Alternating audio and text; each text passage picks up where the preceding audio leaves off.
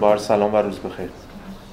ما جلسه گذشته بحث خودمون رو در مورد اون نگاه هگل یه نگاهی که میشه از هگل استخراج کرد به تراژدی آنتیگونه و به طور کلی به وضعیت سیاسی یونان و همچنین شاید به طور کلی فلسفه سیاسی هگل چیزایی که به ذهنمون رسید.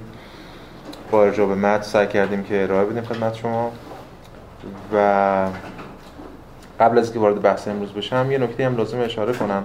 ببینید ما به چون برای فایل صوتیش هم منتشر شد منم یه بازخورده گرفتم. بازخورده خب برای اکثرا مثبت بود. این مسئله هستش که به حال این یک قرائتی از فلسفه سیاسی هگل مثلا یه قرائت حالا به یه قرائت چپه یه قرائت راستی هم داریم یه قرائت دیگه هم داریم اینجوری. این قرائت همه در کنار هم به خوبی و خوشی قرار زندگی کنن. و میشه از هگل برداشت‌های گوناگون داشت. این تصوری که وجود داره. من می‌خوام بگم که اینجوری نیست. یعنی حداقل من موافق این رو کرد نیست میشه بر اساس خود منطق هگل یعنی خود منطق دیالکتیک نشون داد که چگونه قرائت های راستگرا از هگل دچار تناقض درونی میشن. خب میگم این حواستون باید باشه در مورد که این قرائت حالا اینم یه قرائت در کنار قرائت ها نیست. ما سعی می‌کنیم که بر اساس منطق درونی هگل با توجه به متن البته پیش بریم و نشون بدیم که نمی‌تونه فلسفه سیاسی هگل به یک فلسفه انصدادگرا مثلا منتهی بشه. ولی اون چیزی که حالا حداقل به بحث امروز ما رفت پیدا می‌کنه اینه که اگه بگیم جلسه گذشته قله بحث ما در طول این ترم بوده چنان که همین برنامه هم داشتیم. یعنی گام به گام اون آماده کردیم تجهیز کردیم خودمون رو تو این سربالایی که از اول ترم داشتیم. تا جلسه گذشته که به اونجایی که می‌خواستیم برسیم رسیدیم و یه طرح کلی هم ازش ارائه دادیم. این جلسه یه به معنا سرازیریه و بنا بودش که من یه ده دقیقه رو بی در مورد وضعیت حقوقی روم صحبت کنم و بعد وارد دنیای مدرن بشیم. ولی من تصمیم گرفتم که دنیای مدرن رو به طور کلی بذاریم برای ترم آینده ترم بهار. به این دلیل که در مورد دوره رومی ما خیلی تفسیر کم داریم. بعضی از مفسرین که اصلا بهش نپرداختن بعضی هم همینطور چیزی کلی گفتن رد شد. ما سعی می‌کنیم این جلسه در این مورد این روداری رومی که خیلی حرف در موردش کم زده شده تحمل کنیم درنگ کنیم و یک سعی کنیم یه چیزای یک کدهایی رو اونجا پیدا کنیم که بعدا برای فهم جهان مدرن خیلی به درد ما خواهد خورد. تو فلسفه سیاسی هگل و همچنین فلسفه هگل به طور کلی.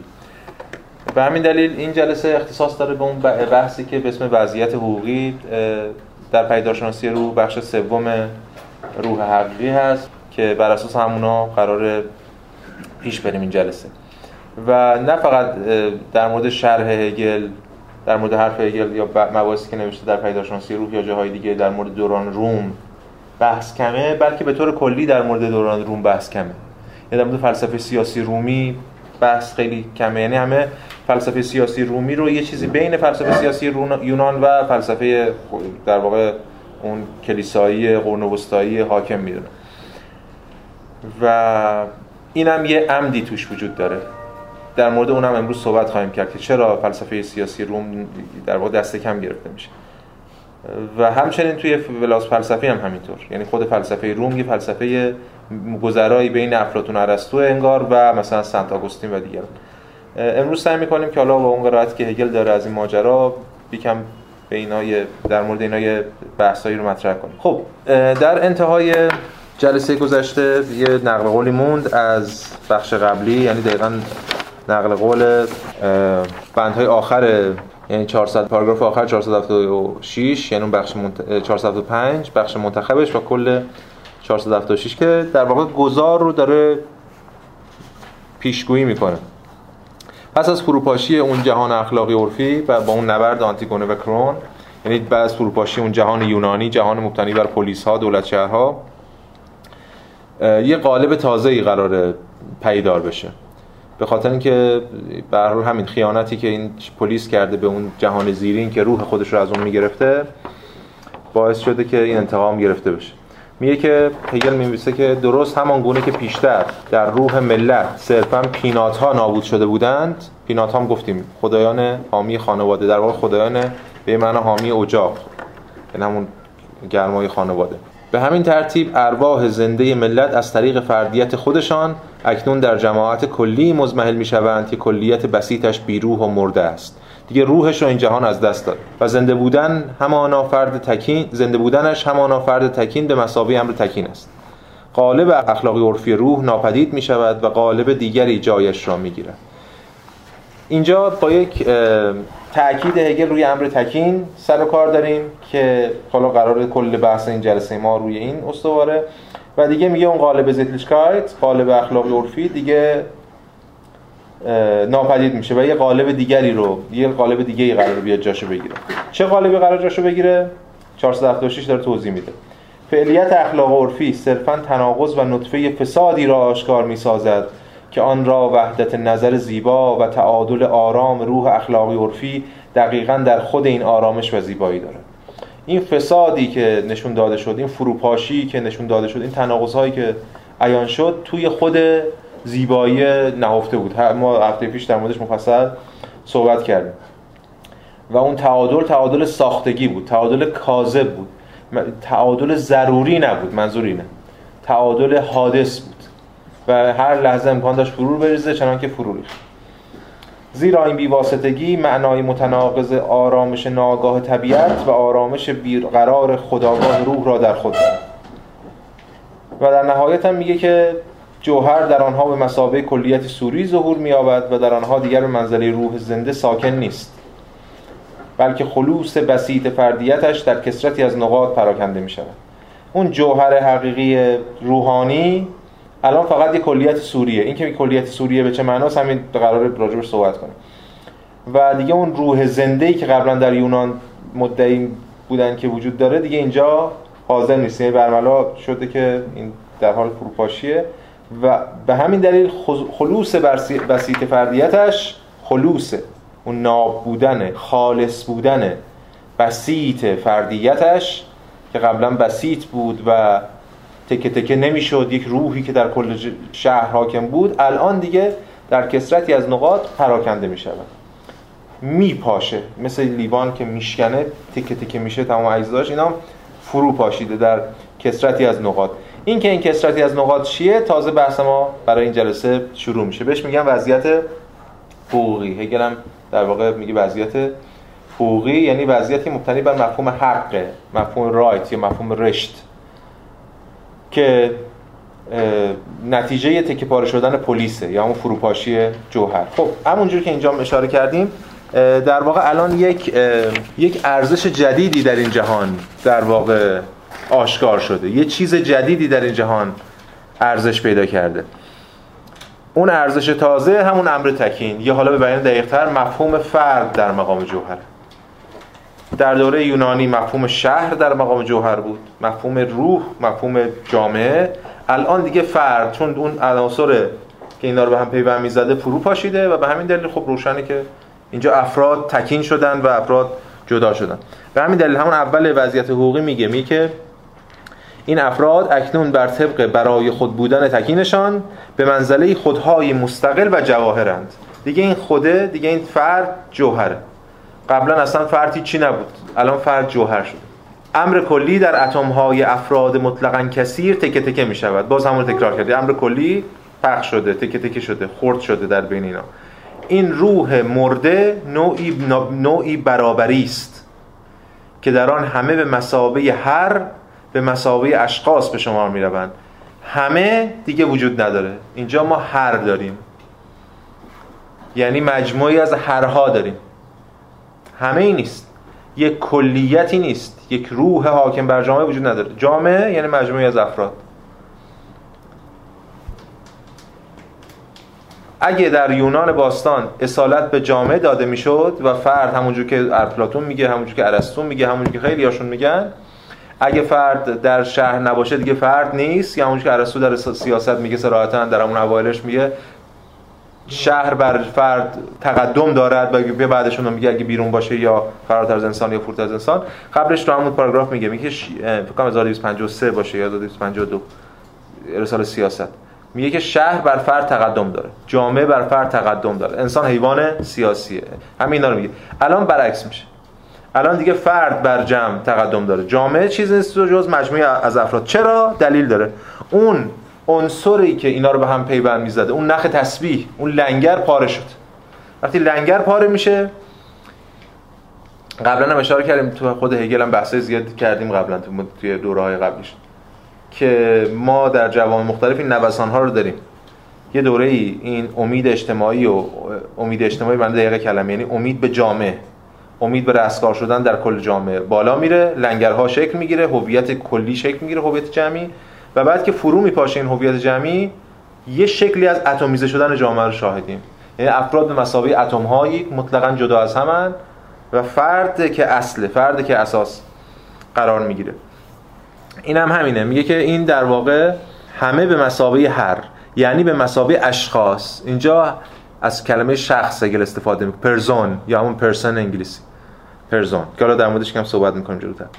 آنچه در جهان اخلاق و عرفی قانون الهی پنهان خوانده می‌شد در واقع از درون خیش به فعلیت گام نهاده است. در جهان اخلاق و عرفی فرد تکین به منزله خون کلی خانواده به حساب می آمد و بالفعل بود. میگه در جهان اخلاق و عرفی اون فرد تکین قبلا فقط خون کلی خانواده بود ولی در خانواده فقط ارزش و اهمیت داشت. تو شهر امر کلی اهمیت داشت. اما الان چی شده؟ او در مقام این فرد تکین روح جدا شده فاقد خود بود. اما اکنون از نافعلیتش بیرون آمده است. حالا این استعاری از هگل بحث کرد ولی دیگه فرد وارد ساحت جوهر میشه. خب برای اینا ایده های خیلی مهمیه که هگل اینجا مطرح می‌کنه. یکی مفهوم شخصه که ما یکم جلوتر در موردش صحبت می‌کنیم. که به چه معناست هستن همون مفهومی که ما بهش میگیم پرسون. پرسون. یا پرسونال و یکی هم یه مفهوم دیگه است که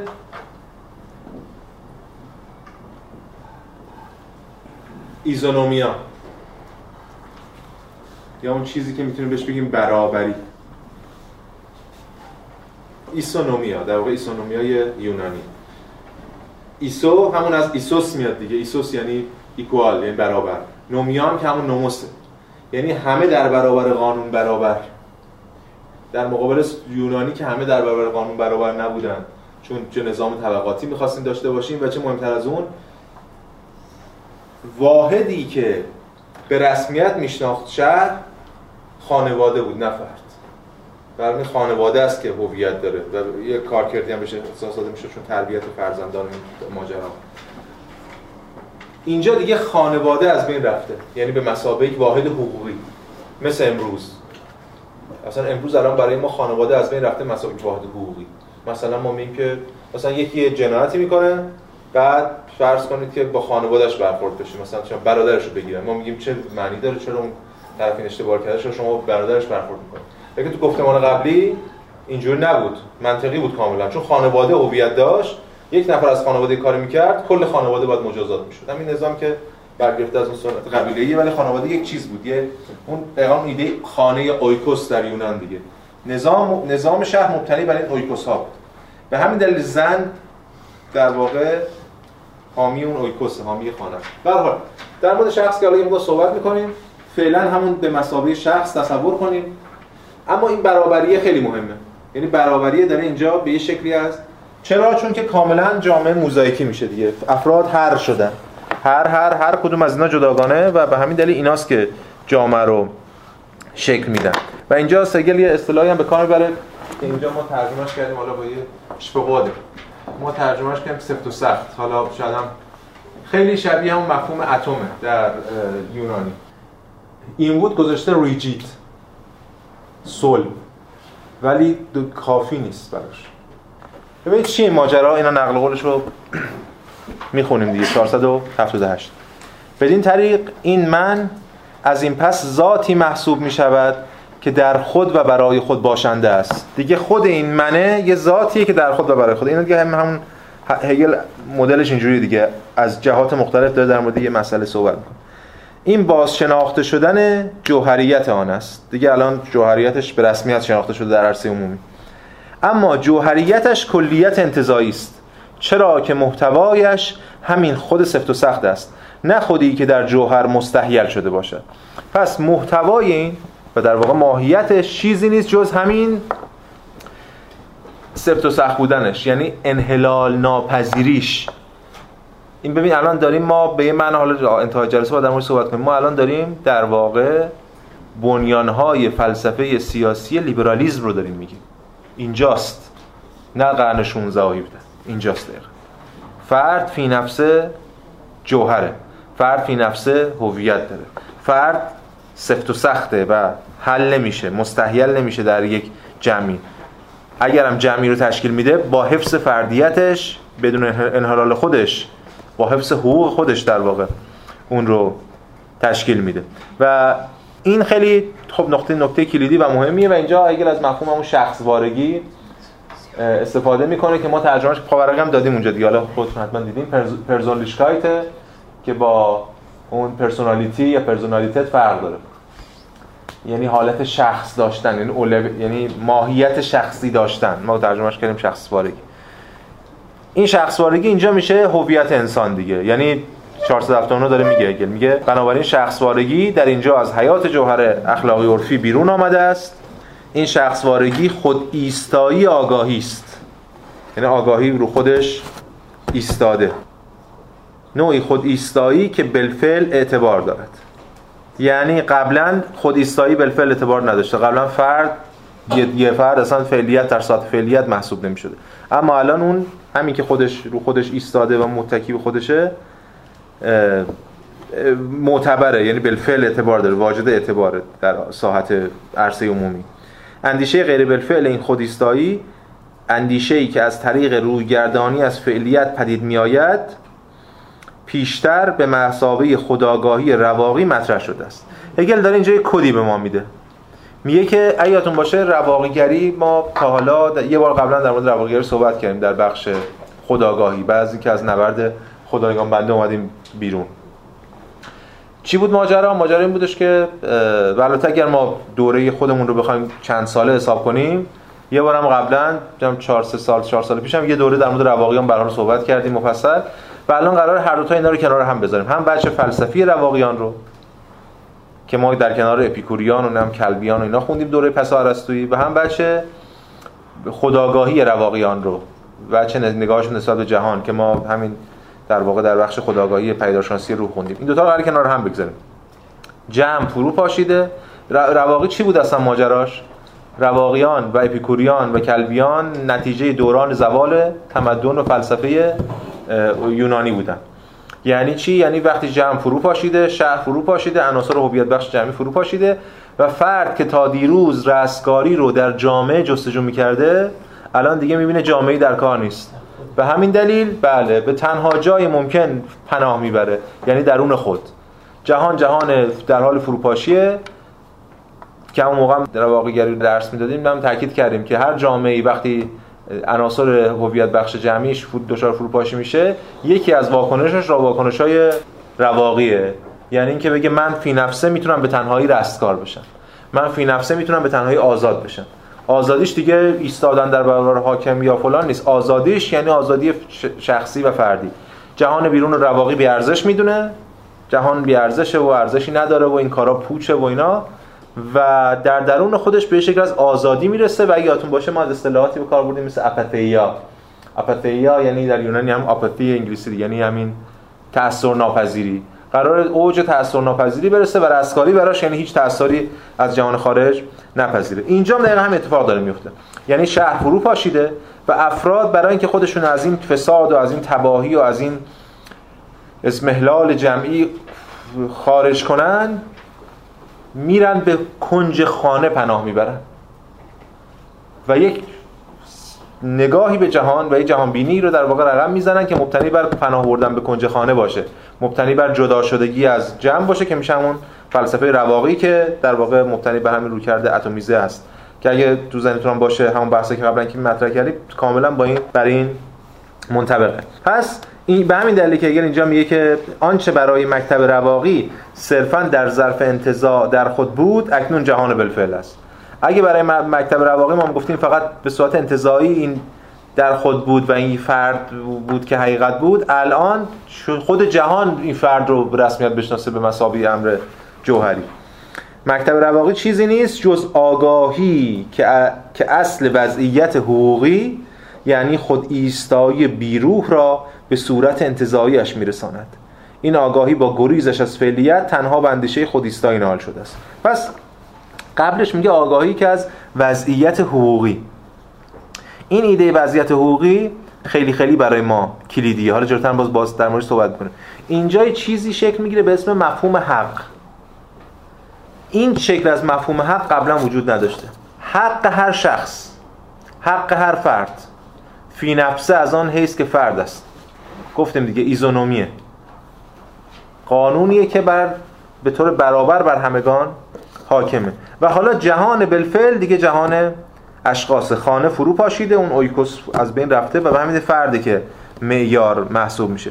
این جهان میشه جهان داریم وارد جهان رومی میشیم و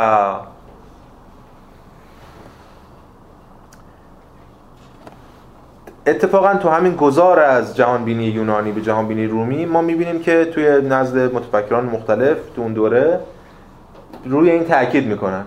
از نظر جهان بینی آینده یعنی جهان بینی رومی این یه وضعیت ایدئاله.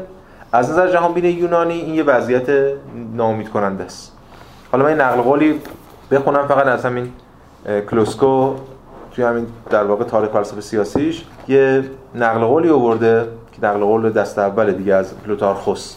که پلوتارخوس داره به این دوران اشاره می‌کنه. به این دورانی که ما بهش میگیم جمهوری. جمهوری به معنای رومی کلمه. که هیچ ربطی به اون جمهوری افلاطون اینا نداره. جمهوری افلاطون در واقع جمهوری نیست. ترجمه غلطی که قبلا صحبت کردیم در موردش. ترجمه غلطیه که از خود اون پولیتیا در واقع ارائه شده. اصلا ربطی به جمهوری نداره. خب پلوتارخوس اون موقع چی میگه؟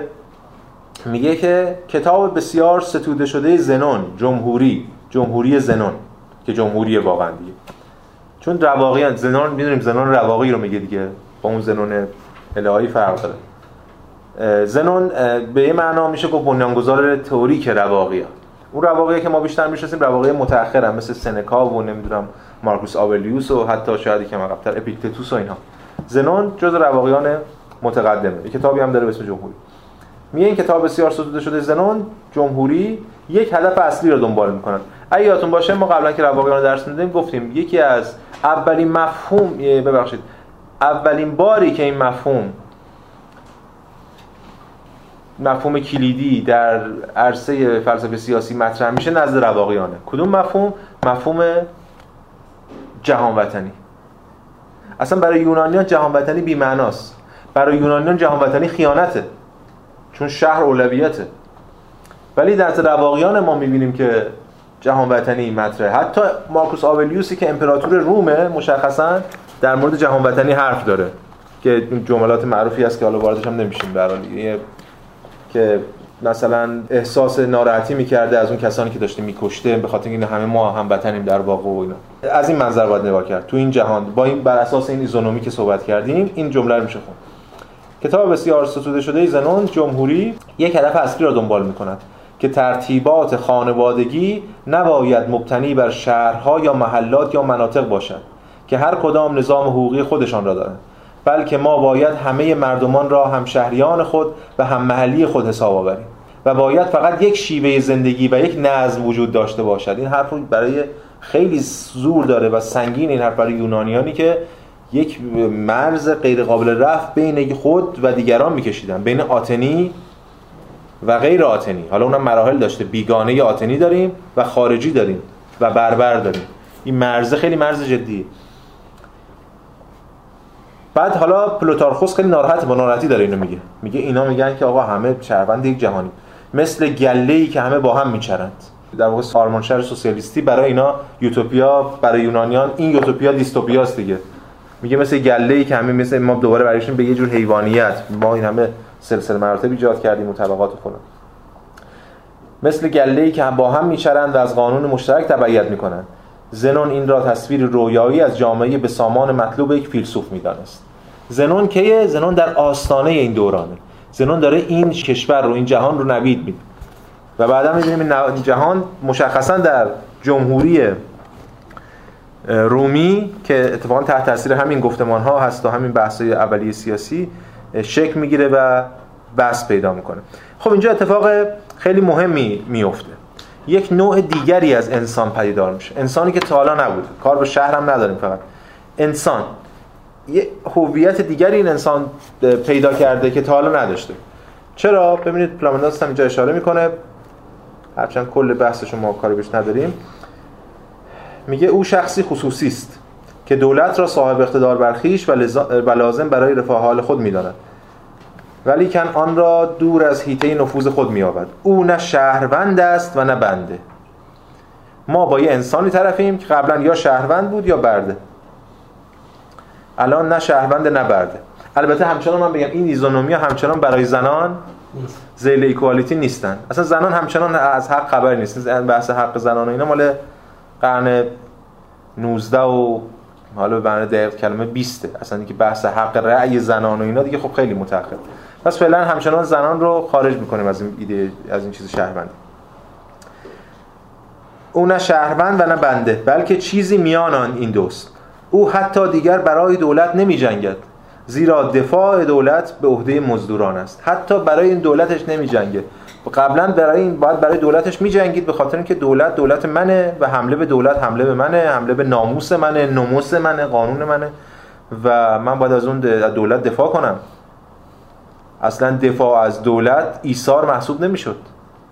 حتی. اما الان دیگه دوران رومی حالا ایثار که محسوب نمیشه چی وظیفه هم نیست. یه سری آدم پول می‌گیرن مثل ارتشای مثلا مدرن امروز خیلیش کارمند داره حقوق می‌گیره برای اینکه بجنگه. مثل کسی حقوق می‌گیره برای اینکه بیل بزنه یا کار دیگه کنه حتی دفاع از اون ساختار حاکمیت در واقع دیگه وظیفه شخص نیست. اون شخص فقط وظیفه‌شه دفاع و صیانت از خودشه.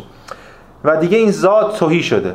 ذاتی که قبلا گفتیم مثل اون نخ تسبیح همه رو نگه می‌داشت کنار هم دیگه الان دیگه ذاتی وجود نداره. این همونجوری که گفتیم لنگره رها شده و به همین دلیل یک اتم های بیزاتی انگار در شهر متکثر شدن در کشور در جهان متکثر شدن پراکنده شدن و این خیلی نکته مهمی. حالا حالا که این کسرت به چشم می‌خوره در این جهان رومی و جهان در حال فروپاشیه خب ما باید یک شکلی از وحدت رو به این کسرت اطلاق کنیم. ما باید یه لنگر تازه یه نخ تسبیح تازه ایجاد کنیم برای که بتونیم جامعه رو شکل بدیم. اگر اون روح قبلی دیگه وجود نداره اگه اون زیتلشکایت قبلی وجود نداره خب چه چیزی باید جایگزینش بشه که اصلا بشه جامعه رو ممکن بکنه؟ اینجاست که مفهوم حق سرکلش پیدا میشه. مفهوم حق دقیقا همین کاربرد داره. مفهوم حق یک مفهوم انتظاییه که بناست افراد رو در کنار همدیگه حفظ کنه. کارکرد مفهوم حق یا اون چیزی که الان دیگه از عنوان شخص میگیم شخص حقوقی شخص دارای حق شخصی که فی نفسه دارای حق این حرفا رو ما چون هنوزم یعنی به من تحت تاثیر اون گفتمانیم خیلی چیز عجیبی نیست. مثلا به شما میگم که انسان ها فی نفسه حق حیات دارن. جمله بی است اصلا. خب هر کسی که زنده است حق حیات داره زنده است. وقتی که زنده است بعد بمیره خب میمیره. انگار این ماژیک حق نمی‌دونم جامد بودن داره مثلا. ولی چرا اینو میگن؟ انسان حق حیات داره؟ به خاطر اینکه این توهم وجود داره. حالا این تصور وجود داره که گویی حقی از پیش داره خود این اتم خود این فرد مجزا. انگار از پیش فارج و فارغ از اینکه توی چه کشوری باشه. ببین الان مثلا در مورد حقوق بشر ما واردش نمیشیم. برای بعدا قرار تو بهار مفصل نقدش بکنیم. مثلا این رویکردهای مد... لیبرال در واقع مدرن رو. همین ایده که اون انسان چه تو افریقاست چه توی افریقای چه تو امریکای جنوبیه چه توی امریکا شمالیه چه تو کره ماهه. چون انسان حق داره. بعد تموم شد دیگه. اعلامیه جهانی حقوق بشر همین دیگه. هر کسی حق دارد نباید فلان کرد نباید بهمان کرد. و اصلا فرق نمی‌کنه که اون انسانی که الان چش رو باز می‌کنه مثلا تو فلان قبیله افریقایی که الان دارن مثلا دستش رو قطع می‌کنن یا فلان بلا سرش میاد اون حقه برای این کجاست؟ مثلا چی چی نیست؟ یعنی مثلا از این حق اطلاع هم نداره هیچ وقت هم اونجا رد نشد. چرا؟ چون خود این حق انتزاعی این حق اضافه شده. برای اینکه این اتم جامعه اتمیزه بتونه حفظ بشه بتونه اون توهی بودگی بیزات بودنش رو حفظ کنه این حق بهش اضافه میشه. و اینجا هگل خیلی خیلی هگل در این زمینه بصیرت های درخشانی داره. میره سراغ مهمترین حق. مهمترین حق حق حیات نیست. چون هگل می‌دونه که بعدا این مسیر قراره به شکل از بورژوازی منتهی بشه. میگه مهمترین حق چیه؟ ببینید در بند 480 میگه که آنچه به مسابه ذات مطلق محسوب می‌شود خداگاهی در مقام واحد توهی محض شخص است. تکلیف دیگه روشن شد. یک واحد یک یونیت. توهی محضیه که حالا مال شخصه دیگه همین که بهش میگیم شخص. در مقابل این کلیت توهی جوهر واجد صورت تحقق و محتواست و همین محتوا اکنون به کلی آزاد و نابسامان است. یه محتوایی که الان پراکنده است. آزاد آزاد معنای منفیش یعنی بی صحابه آشوبه. در واقع خاصه زیرا روحی که آن را به زیر یوغ کشیده است و در وحدتش گرده هم میآورد دیگر حاضر نیست. اون روح یونانی که اینو جمع می‌کرد دیگه حاضر نیست. خب پس چی میشه؟ از این رو. این واحد توهی شخص در واقعیتش یک وجود متعین حادث و حرکت و عمل بیزات است. دیگه این لب به کلام این کل این چند دقیقه که ما صحبت کردیم توی هم یه جمله گفته. وجود متعین حادث و همچنین حرکت و عملی که فاقد ذاته فاقد اون ذات محتوایی روحانی که دیگه نداره. حرکت و عمل بیذاتی که به هیچ ثباتی دست نمییابد. بنابراین فرمالیسم در زمینه حق همچون شکاکیت به اقتضای مفهوم خیش فاقد محتوای ویژه است. ببینید همین بحثای فلسفه سیاسی رو پیش بردیم. به همراه با هگل. یه دفعه هگل اینجا یه کد به ما میده میگه همچون شکاکیت. دفعه پیش هم یعنی تو پاراگراف قبلی هم یه کد داد گفته همچون رواقیگری. ما اون بحثی که در مورد شکاک گذار از رواقیگری به شکاکیت بود و یادمون بیاد تو خداگاهی اطلاق کنیم به اینجا یه دفعه روشن میشه این متن چی بود ماجرا؟ رواقی فردی بود که گفت جهان بی ارزشه من در درون خودم با آزادی می‌رسم. اما دیدیم در شکاکیت چون جهان بی ارزش بود ولی دائما بر زندگیش تاثیر میذاشت مجبور شد جهان رو نفی کنه. شکاک دیگه می جهان خارج رو نفی کنه ولی چون وجود داشتن خودش در گرو وجود داشتن یک وجودیه این هم که بحثای از پاسخ شکاکان همینه دیگه معمولا. اگه یک شکاک کل جهان خارج رو رد کنه خودش هم رد کرده. چون هر شکل از وجود داشتن موجود بودن خودش منوط به وجود داشتن یه وجودی حالا هر ساعتی باشه. به همین دلیل شکاک خودش هم رد کرد. به همین اگه یادتون باشه شکاکیت تبدیل می‌شد به وجدان نگونبخت یا اون آگاهی آگاهی نگونبخت. وجدان وجدان معادل غلط آگاهی نگونبخت یا آگاهی ناشاد؟ که بعد می‌رفتیم تو دوران مسیحی که الان هم قرار واردش بشیم یه اشاره بکنیم بشه پس این کد یادمون باشه که از رواقیگری به شکاکیت چه اتفاق افتاد. اینجا هم هگل میگه همین اتفاق میفته یعنی اینجا اول میگه یادتون هست که رواقیان به یه سطحی از آرامش رسیده بودن و شکاکان به یه سطحی از سرخوشی.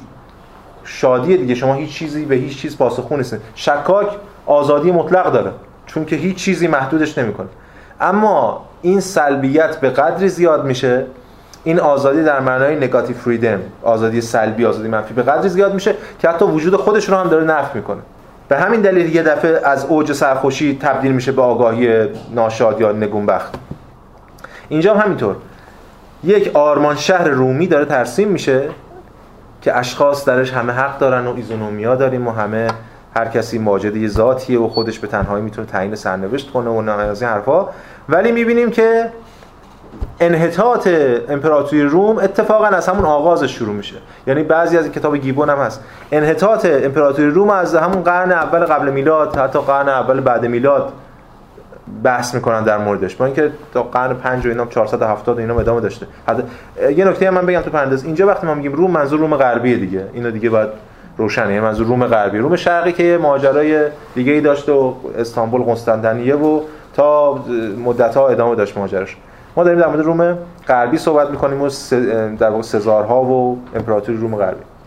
خب پس اینجا همین اتفاق داره میفته یعنی این نکته کلیدیه برای بحث ما که هگل داره بحث فلسفی رو تحلیل فلسفی رو به موازات تحلیل سیاسی پیش می‌بره. که اینا یه یعنی دو تا برداشت از یه حقیقتن. که اتفاق افتاده.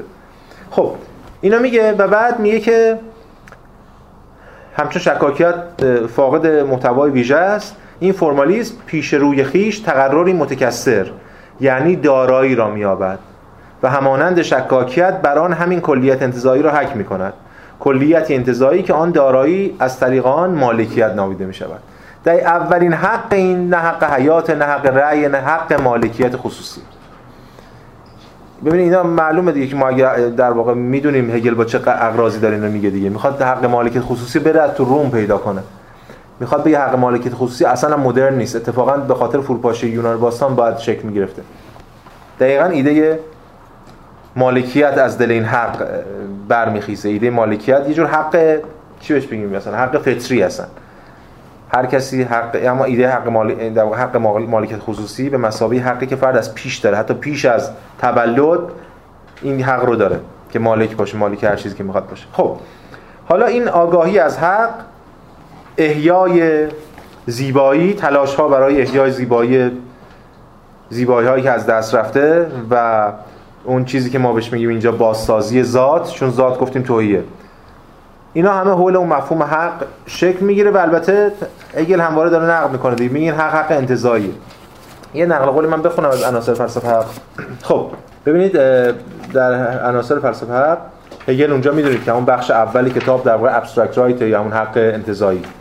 اصلا حق مفهوم انتزاعیه. هگل داره با همین حق شروع می‌کنه. مدل هگل هم می‌شناسید. یعنی مدل شروعی که از اون جایی که شروع می‌کنه همون جایی که بیشتر از همه می‌خواد بزنتش. یعنی نقد کنه و نشون بده تناقضاتش رو و نشون بده یک جانبگی بی واسطگی انتزاعی بودنش رو کتاب عناصر فلسفه هم با دقیقاً با مفهوم حق شروع میشه. و اولش هم میگه که بعضی حالا بندهای قبلی میگذره پیش گفتار و فلان. بند 34 یعنی اول کتاب اولش آغاز کتاب میگه که اراده که در خود و برای خود آزاده است همان گونه که در مفهوم انتزاعی خود هست در وضعیت معین بیواسطگی است. در نتیجه برخلاف واقعیت اراده فعلیت منفی خود است که رجوع آن به خود یک سر انتظایی است. ببینید اراده بر خود استواره. بله این توهمی هم که ما داریم به اسم اراده یعنی قبلا هم دیدیم تو بلاز متافیزیک هم مفصل بحث کردیم در موردش. می‌دونیم هگل کجا وایساده. هگل پسا اسپینوزایی. پسا اسپینوزایی پسا کانتیه. اراده بر یک خودی باید استوار باشه که اینجا توهی حق توهیه. چون حق منه.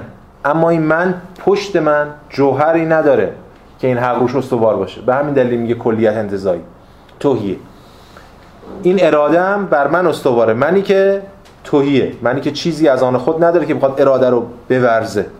اراده کنه. این را اراده ذاتا فردی سوژه می‌خوانن هگل میگه این این اون چیزی که من بهش میگم اراده که می‌خواد نقدش کنه. بعد میاد جلوتر بند 35 میگه که کلیت این اراده ای که برای خدا آزاده است کلیت سوری است. یعنی رجوع خداگاهانه و ساده اراده به خود در فردیت خود است.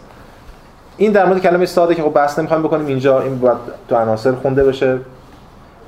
منظور همون اینجا تمام ترجمه بسیطه که نمیشه ساده ولی تو عناصر معنی دیگه داره. ولی اون چیزی که به درد بحث ما می‌خوره این است که این داره به خودش رجوع می‌کنه.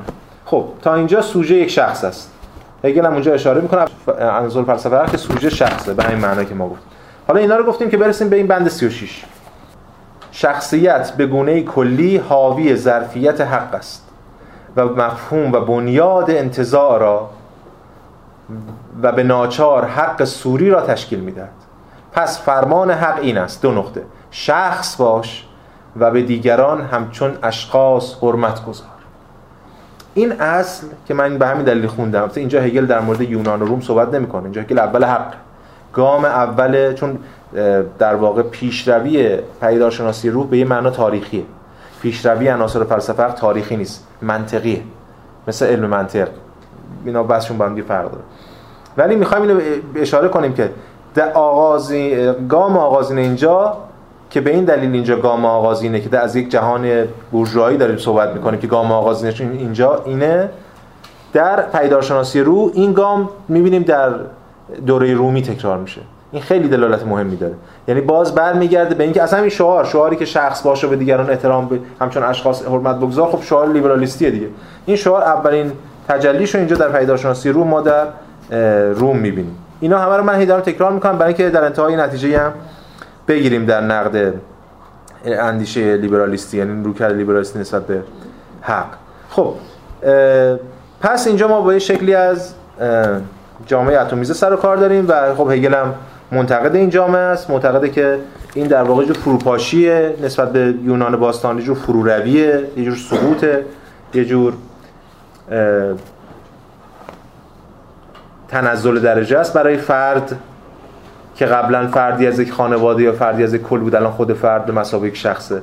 ببینید چی میگه تو همین جمله کوتاه میگه که از این رو آگاهی از حق در خود اعتبار بالفعلش بیشتر فقدان واقعی بودنش و نازاتی بودن تمام و کمالش رو تجربه می‌کنه.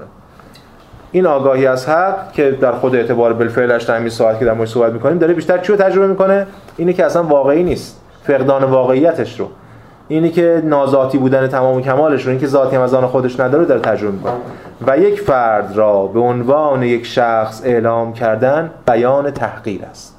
یعنی نسبت به گفتمان یونانی و البته شاید هم می‌دونیم به معنا خود هگل نسبت به اون گفتمانی که خود هگل هم نمایندشه شخص یه جور تحقیره یه جور ضد چون شخص چیزی نیست شخص توهیه شخص دیگه اون جو بی جوهر و بی ذاته خب شخص پس ذات نداره و یکم بریم در مورد خود مفهوم شخص صحبت کنیم با توجه به مقدماتی که اشاره کردیم بهش. ببینید شخص برای هگل واجد هر سه هر سه خصلت مورد انتقاده.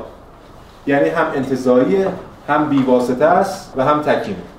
این ستا رو من از کجا آوردم؟ این ستا رو از همین نقل قولایی که الان خوندم آوردم. یعنی عینا تو همین راه تکرار کردیم و می‌دونیم که هگل نسبت به این ستا موضع انتقادی داره همیشه. و همین می‌خواد شروع کنه همیشه از وقتی می‌خواد یک مسیر رو شروع کنه و بزرگترین و در واقع ضعیفترین دشمن خودش رو یا به معنی دیگه اون جایی که بیشتر از همه می‌تونه انتقادات خودش رو وارد کنه اون عنصریه که انتزاعی بیواسطه و تکینه. اول پیدایشناسی روش چی بود؟ یقین حسی. دقیقاً انتزاعی بیواسطه و تکین. بود اینجا اول عناصر فلسفه از کجا از حق. چون انتزاعی بیواسطه و تکین. چرا انتزاعیه چون که دوچار توهم از بیواسطه شروع کنیم. بیواسطه است چون که یک مفهومیه که در پیوند با شخص فارغ از تجربه امر بالفعل. فارغ از بساطت یافتنه. فرد این توهمی که وجود داره الان میگم فرد فی نفسه حق داره. اصلا قبل از اینکه به دنیا بیاد حق داره. همین که انسان هست داره نفس می‌کشه حق داره. خودش انگار حق داره فارغ از جهانی که در آن زندگی می‌کنه بی واسطه است. و به همین دلیلی که انتزاعی یعنی انزمامی نیست دیگه حقش از امر انزمامی کسب نکرده. هگل از یه جور حقی دفاع می‌کنه. این دفاع هگل ضد حقی نیست نیم انسان حق داره. حقی که کسب میشه. حقی که البته با جنگ با هر چیزی. حقی که بازشناسی تو خداگاهی یادتون است که کسب میشه. خیلی فرق داره بین حقی که کسب بشه و حقی که اعطا بشه از پیش.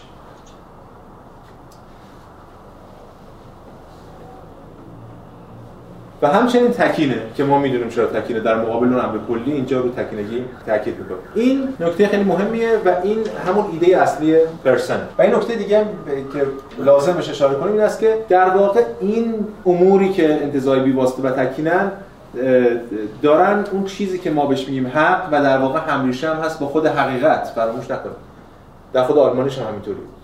اون رو دارن در واقع زیر سوال می‌برن یعنی البته با حقیقت تو آلمانی ما میگیم وارهایت ولی رشت یعنی درست و غلط هم از دل رشت میاد. رشت و آن رشت یا اون رشت.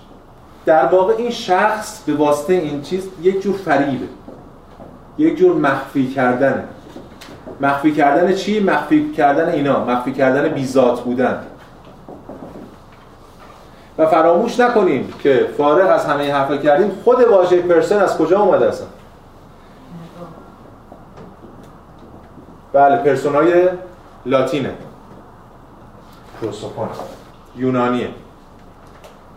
که تو لاتین خب میشه پرسونا. اینا همش از یه چیز تئاتریه. یعنی اون افرادی که در تراژدیا نقاب میذاشتن برای اینکه شناخته نشن. بیشتر برای اون که اون فرایند در واقع کاتارسیس اینا انجام بشه پس خود پرسون اصلا از پیش یه جور فریبه و یه جور مخفی کردن رو در خودش داره. و حالا میگیم بعدا تو مسیحیت این پرسون به چه اتفاقی براش میفته؟ در ما جلسه اشاره بهش می‌کنه.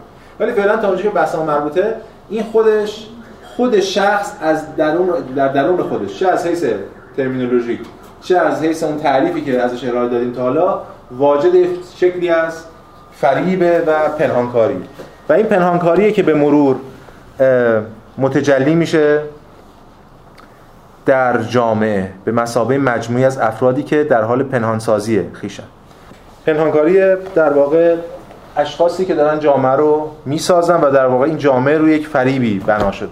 خب این دیگه الان به نظرم یکی از شدیدترین نقدها یعنی شدیدترین نقدی که می‌شد کرد به جامعه روم باستان از این منظر دیالکتیکی رو اینجا تا حالا هگل ترسیم کرده و نقدش رو خب به حال مطرح کرده چون که ما دیدیم. هم خود شخص اینجا یک در واقع بازیگر نمایش در عرصه عمومی و هم حتی دولت یه دولت نمایشیه ما تا حالا الان تو این چند دقیقه همش در مورد شخص صحبت کردیم در مورد تحلیل شخص صحبت کردیم که شخص چیه و چه هویتی داره و هویتی بیزات و اینها. اما از اون طرف ما در بخش روح هستیم در کتاب پیداشناسی روح. باید در ساعت روح هم صحبت کنیم. به لحاظ سیاسی این چه چیزی رو میطلبه؟ این جامعه که مبتنی بر شخصه به لحاظ سیاسی چه ساختاری رو میطلبه؟ چه جهانی رو بر اساس این کسرت مطلق می‌توان ایجاد کرد؟ اون چیزی که به این جهان در واقع گفتیم وحدت میبخشه مفهوم حقه یا حتی یه لول عقبتر مبناییتر مفهوم قانونه. بله دیگه قانونه که این اشخاص رو کنار هم قرار میده. اگه قانون نباشه این اشخاص همدیگه رو میدرن چون هر کم دنبال منفعت شخصیشونن. و همین دلیل یه چیزی به اسم قانون میاد. خیلی میشه توجیه کرد رو کرده هابزی رو اینجا دیگه. یه چیزی مثل قانون میاد و این امنیت رو برقرار می‌کنه و اشخاص رو در یک در یک هماهنگی نگه میداره. اما این ظاهر ماجراست. حقیقت ماجرا چیه؟ حقیقت ماجرا این است که این ظاهر ماجرا چیه؟ ظاهر ماجرا این است که قدرت اشخاص در عرصه عمومی به واسطه حقی که دارن. یعنی فرد چون حق داره قدرت داره. اما عملا حالا مشخصا به ویژه در امپراتوری روم برعکس. آن کس که قدرت دارد حق دارد. نه کسی که حق داره قدرت داره. تعیین حق از طریق قدرت انجام میشه. این جامعه ایدال یا اون اوتوپیایی که انجام شد که همه اشخاص ایزونومی و همه در یک برابری هستن این چیزی جز توهم نیست. چون اینو باید یک ساختار و یک سری افراد اینو تضمین کنن و این کار رو انجام نمیدن. به همین دلیل ما اینجا از یک شخص متفاوت با همه اشخاص صحبت می‌کنیم. این اونجایی که ما با امپراتور طرفیم یا با سزار طرفیم. یک شخص که واجد بیشترین حقه.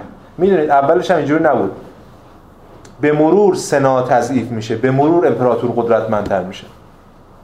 و این درگیری برای کسب حق به مروره که افراد حقشون اونجوری تفویض می‌کنن به امپراتور و شخص امپراتور میشه. شخصی که همه افراد رو در واقع دربر گرفته و جهان رو به طور کلی حاکم بر جهانه. اینجا مگل اون اصطلاح به کار می‌بره باید تو این بستر فهمید. اصطلاحی که شماره 481 رو می‌خونیم.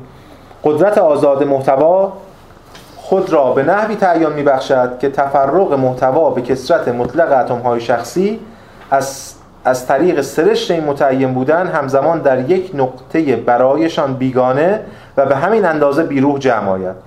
ببینید قدرت آزاد محتوا که دیدیم یعنی چی؟ همین قدرت آزادی که قید و بندی نداره. این باعث میشه که این خود این قدرت که اون فعلیته یه نحوی به یه شکلی تعیین پیدا کنه که چی بشه؟ که این تفرق محتوا یعنی کسرت این قدرت های متکثر افراد متکثر که بهشون گفتیم اشخاص که میگه محتوا به کسرت مطلقت و مای شخصی از طریق سرشت این متعین بودن به واسطه خود ذات این تعین بخشی به واسطه ذات خود فعلیت همزمان در یک نقطه جمع شن. کدوم نقطه؟ یک نقطه که برایشان بیگانه است و به همین اندازه بیروهه این یک یک یک نقطه تجمع کل این قدرت انجام میشه. چه نقطه؟ یه نقطه ای که از یک سو همانند سفت و سختی شخصیتشان فعلیت صرفا تکین است. یه نقطه مثل خود ایناست. تکینه. اونم یکی اینجوری نیست که خودشو فدای کل کرده باشه یا نمی‌دونم یه کلیتی داشته باشه. اونم یه تکینه یه شخص مثل همه اشخاص دیگه. مثل خود همینا تکینه. سفت و سخت و حل نمیشه. اما از سوی دیگر در تضاد با تکینگی توهیشان همزمان برایشان به معنای کل محتوا و از این راه به معنای ذات واقعی و در مقابل فعلیت اصطلاحا مطلقشان که در خودش اما فاقد ذات است قدرت کلی و فعلیت مطلق است. روشن اینجا هگل مطرح کرده که آقا این شخص خاص که الان داریم در صحبت می‌کنیم که تمام نیروها توش مجتمع شده دقیقا برخلاف این اشخاص متکثر محتوا داره. این اشخاص دیگه محتوا ندارن. دیدیم بیزاتن به خاطر چیزی از پشت اینا رو محتواشون یه حق انتزاعی بوده یا یه هویتی که خودشون به واسطه حق برای خودشون قائل شدن. ولی اون محتوا داره. چرا؟ چون قدرت داره. اصلا محتوا رو داره در واقع به این معنی تمام محتوا رو مکیده و مجتمع شده درش. در تضاد با تکینگی توهی اینا این ذات واقعی رو داره. در مقابل فعلیت اصطلاح مطلقشان که در خودش اما فاقد ذات است در مقابل فعلیت اصطلاح مطلق این اشخاص که مثلا به ظاهر مطلقه اما واقعا فاقد ذاته اون قدرت کلی و فعلیت مطلق است. ساختار داره و فعلیت از آن اونه. بدین نحو این ارباب جهان اینجا با یک اصطلاح هگل استفاده می‌کنه ارباب جهان یا خدای جهان. هر در ولت. همون هر همون اصطلاحی که ما قبلا هم هرشافت اینا رو داشتیم برای خدایگانی بندگی به کار بردیم دیگه. خدایگان جهان ارباب جهان. این دیگه شده ارباب جهان. این ارباب جهان برای خودش شخص مطلقی است که همزمان در بطن خیش کل وجود متعین را در بر می‌گیرد. شخصی که برای آگاهیش هیچ روح برتری وجود ندارد. او شخص است اما شخصی تک و تنها که با همگان مواجه شده است. این هم یه شخصه که توش تجمع قوا اتفاق افتاده. امپراتور رومه. خدای جهانه. که مشخصا هگل اینجا داره به دوره ای اشاره می‌کنه که بله امپراتوری روم دیگه از جمهوری خارج میشه. حتی اسم جمهوری رو رقم یدک می‌کشه. مثل سلطنت مشروطه. جمهوری مشروطه. مشخصا ما می‌تونیم بگیم از خود جولیوس سزار شاید شروع میشه ولی در بهترین حالتش از آگوستوسه. که خب مفصل هم هست و ساختار شکل می‌گیره با آگوستوسه. ولی حالا چون هگل جاهای دیگه هم اشاره کرده به جولیوس سزار اینجا نماد این ماجرا جولیوس سزار. جولیوس سزار که خودش چهار سال هم بیشتر حکومت نمی‌کنه. همش در حال کسب بود. همش در حال ایجاد پایه‌ای برای دیکتاتوری رومی بود. که می‌دونید با این ماجراهای مفصلی هم داره.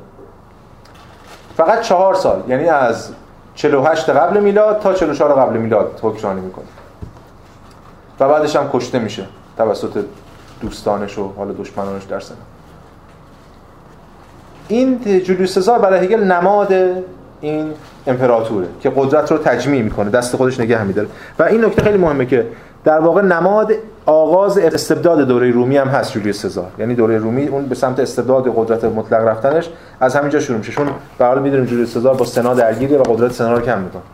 سنایی که حالا بازمانده از اون جمهوری روم آغازینه یا حتی بعضیا بهش میگن عصر طلایی روم مال قبل دیگه مال قبل از این دوران. حالا از این طرف هگل در عقل در تاریخ یا همین درس گفتارهای فلسفی تاریخش؟ یه بحث خیلی مفصل و البته جذابی داره در مورد خود مفهوم مکر عقل. بحث می‌کنه در مورد مکر عقل همین چیزی که قبلا بحث کردم در موردش. اجزا فکر می‌کنن که دارن بر, بر اساس اراده خودشون دارن کاری می‌کنن ولی اینا بازیه بازی اون عقله. که همینا فکر می‌کنن برای منافع خودشون دارن عمل می‌کنن ولی برای منافع اون دارن عمل می‌کنن. اگه اینا بفهمن دارن برای منافع اون عمل می‌کنن خب دیگه عمل نمی‌کنن. و همین دلیل با دچار توهم باشن. مکر رو بحث کردم و در جزئی کلی بعد اینو میگه. در ادامه همین مکر عقل میگه که هر چیز جزئی در برابر کلی نارساست و در نتیجه افراد فدا و به حال خود رها می‌شوند. در جهان همینه. افراد فدا میشن برای کل. ایده باج وجود و جهان گذران را می‌پردازد. ولی نه از کیسه خود بلکه به حساب عواطف افراد. این همون مکر عقلی سزار میبایست آنچه را بایسته بود تحقق بخشد و آزادی دقیق دقت کنید آزادی رو به زوال مردم روم را براندازد. سزار ضد آزادیه اما ضد کدوم آزادی؟ ضد آزادی رو به زوال ضد آزادی که از اول آزادی نبوده. اصلا دلیل اینکه سزار می‌تونه این آزادی براندازه این که اصلا آزادی در کار نبود. او خود در این پیکار از پای در آمد ولی ضرورت پیروز شد. مکر عقل تو سنتون باشه اون ضرورت پیروز شد. آزادی به حکم ایده تابع رویدادهای بیرون بود. پس جولیوس سزار برای هگل انقدر جدیه. یعنی کسی که خودش کشته شد البته نمی‌دونست اون که فدا نکرد اون خودش فکر کرده برای منافع خودش عمل می‌کنه. ولی در واقع این دوران رو تغییر داد و وارد اون دوران یعنی تبدیلش کردن دوران رو به دوران خدایگان جهان. این هگل یه اصطلاحی داره به اسم فرد جهانی. یا فرد کلی. میشه ترجمهش کرد به universal individual میشه ترجمهش کرد به global individual یعنی یه فرده که در واقع کله. جولیوس سزار از این جنسه. بعضی افراد مثلا وقتی هگل اونجا اون جمله معروفش در مورد شنیدید که میگه جان جهان را بر اسب دیدم یعنی همین دیگه. یه فرده ولی جان جهانه. یعنی یه فردی که کله فرد جهانی. و اینجا امپراتور در واقع فرد جهانی. مکارنی تو این کتاب خیلی درخشان خودش که یه مشکلاتی هم ترجمهش داره ولی واقعا قابل خوندنه و ترجمهش هم خوبه روی هم رفته. یعنی کتاب هگل و فلسفه تاریخش. میگه که بزرگترین فرد جهانی که در رو شنیدیم جولیوس سزار است. هگل تراز نسبتا بالایی از فهم موقعیت را که سزار میبایست در عمل کند به اون نسبت میدن از نگاه هگل سزار درست ترین تصویر را از جمهوری روم کذایی داشت و در واقع می‌دانست که این جمهوری یک دروغ است. حالا این کم داستانیه دیگه هگل نمی‌خواد. ولی به حال یعنی سزار کسی که با استبداد خودش و با ارباب جهان شدن خودش داره نشون میده که این شخص و حقی که داره و اون جهانی که بر اساس حقوق این شکل گرفته از اساس یک دروغ است. افزون بر این می‌دانست که میبایست ساختار دیگری به جای این ساختار پوک و میانتویی گذاشت و اینکه آنچه ضروری بود ساختاری بود که خود او آفریده بود. فلان و فلان. آنچه او به روشنی و به طور ملموس می‌دید این بود که نظم جمهوری کهن را دیگر نمی‌توان نگاه داشت و این نظم کهن میبایست جای خود را به فرمان روایی یک شخص بر سراسر جهان رومی بدهد پس اینجاست که استبداد شکل می‌گیره حرف هگل اینه و تمام تلاش که ما در طول این تمام کردیم همینه. پس اینجا جولیوس سزار یه آدم خاص نیست که آقا آدم خوبی بوده یا بدی بوده جای جولیوس سزاری که دیگه سزار می‌شده مثلا یه کار دیگه می‌کرده. ضرورت جهان ایجاب می‌کرده که این تجمع قوا در اون شخص تکین در اون خدایگان جهان ارباب جهان شکل بگیره. و این در واقع خود این فروپاشی جامعه خود این مشکلاتی که بود باعث به وجود اومدن این استبداد میشه. خب حالا چه اتفاقی میفته؟ ما اینجا با یک شخصی هستیم که تکین قدرت مطلق رو داره از آن خودش می‌کنه و یه سری اشخاصی که هر کدوم دنبال منافع شخصیشونن. یعنی منحدتر از این جامعه نمی‌دونم میشه تصور کرد یا نه. اینجاست که با اون کسرت امیال طرفی. می‌بینه هگل در 481 میگه پاراگراف بعدی. بله میگه همزمان خود تک و تنها خود تک و تنها خودی که منظور منفرده دیگه. همانا آگاهی از محتوایی است که با این شخص وارگی کلی مواجه شده است. اینم که حتی قبلا گفتیم الان باز چون شاید ابهام به ذهن بیاد توضیح میدیم. این خود هر چی که باشه مجزا از جهانه چیزی نیست جز آگاهی از این محتوایی که باهاش مواجه شده. چون ذات محتوای از آن خود که نداره. اما این محتوا آزاد از قدرت منفیش آشوب قدرت‌های روحانی است که افسار گسیخته در مقام ذات‌های عنصرین در نوعی عیاشی وحشیانه به نحوی دیوانوار و ویرانگرانه بر ضد یکدیگر حرکت می‌کنن ما اینجا با یک شکلی از آنارشی امیال طرف و خیلی منطقیه. جامعه که یک عنصر هویت بخش جمع کننده از پیش نداشته باشه و بخواد هویتش رو بر هویت های تکین افراد بنا کنه چیزی نمیشه جز عیاشی آنارشیستی. هگل در عناصر فلسفه حق اونجایی که در انتهای قبل از که وارد مفهوم دولت بشه بخش در بخش سوم راجع به جامعه مدنی صحبت می‌کنه. از خانواده اون بخش زیکلیچکا دیگه از خانواده میاد به جامعه مدنی از جو به دولت. در انتهای جامعه مدنی میگه میگه جامعه مدنی در نهایت به چیزی نمی‌رسه غیر از ارضای نیازها. نیازهایی که حاکم. و در بهترین حالت جامعه مدنی خوب جامعه که بتونه ارضای نیازها رو به شکل قانونمند مثلا محقق کنه ولا غیر. این در اوج کاری که جامعه مدنی می‌تونه بکنه. ولی اینجا در واقع این به شکل خیلی آنارشیستی به شکل خیلی عیاشی اون عیاشی که همه ما تصاویری که از روم باستان داریم و هر کسی بنا به حقش که در واقع بنا به قدرتشه می‌تونه عیاشی کنه می‌تونه بکشه می‌تونه جنایت کنه هر کاری که بخواد می‌تونه بکنه. در همین اینجا هگل تاکید می‌کنه روی این بچه دیوانه‌وار و ویرانگرانه. خداگاهی بینیرویشان حصار بی قدرت و عرصه جار جنجال آنهاست. خب پس اینجا ما می‌بینیم که این یه عیاشی یه شکلی از عیاشی رو داریم می‌بینیم که گیرم اینجا اشاره کرد. این عیاشی که همونجور که گفتم نتیجه ضروری شخص وارگیه پایان هم نداره. ببینید میل ته نداره. چرا؟ چون امر انتظاییه یه موقع شما گرسنتونه و به خاطر اینکه گرسنتونه غذا باید بخورید خب یه حدی می‌خورید سیر میشید. ولی وقتی این بر اساس یک شخص انتظایی بنا شده این میل تلاش برای ارزای میل این دیگه ته نداره. این در واقع اون تجربه های رومی هم نشان دهنده همین هگل به لحاظ فلسفی اینجا تبیینش می‌کنه در عناصر فلسفه. میگه خود این شخص وارگی دلیل این ماجراست. میگه که در بند 185 که خیلی بند معروفه یعنی بحث بخش اولش که ما نمی‌خونیم خیلی مهمه به خاطر مواجهه هگل با مفهوم افلاطونی جمهوری و اون نقدایی که در یونان داره. ولی میگه که این خود ماهیتش اسرافکاری بی حد و مرز است. و شکل‌های این اسرافکاری خود بی حد و مرز است. آدمیان با بانمودها و تصورهای خود هوسهای خود را که برخلاف غرایز حیوانی دایره بسته را تشکیل نمی‌دهند گسترش می‌دهند. چون ذهنیه دیگه. و آن را تا نامتناهی دروغین میکشانند. اما از سوی دیگر محرومیت و نیازمندی هم بی حد و مرزند. نیاز هم بی حد و مرزشون اینم انتظاری و این وضعیت آشفته تنها با مداخله نیرومندانه دولت می‌تواند به حالت هماهنگی بازگرد می‌شود. هرچند دولت افلاطون فلان فلان کار بهش به باقیش نداره. پس اینجا اون قدرت حالا اگر خود اون قدرت خودش از همه عیاشتر باشه چی؟ اتفاقا من اینو ندیدم توی شهرهایی که هست از این بخش ولی کسی هم دید به من بگه حداقل به این ارجاع بدم. با توجه به این بحثایی که ما کردیم بر اساس منطقی که ما گام به گام پیش رفتیم یعنی خود اون شخص به واسطه قدرت برتری که داره خودش در واقع عیاش برتر و حیولای برتر و ویرانگر برتر. به این معنا اگه ما بخوایم در این دقیقه تبیین کنیم منظور هگل رو شاید بهتر باشه که به جای اینکه فیگور رو جولیوس سزار قرار بدیم فیگور رو کالیگولا قرار بدیم.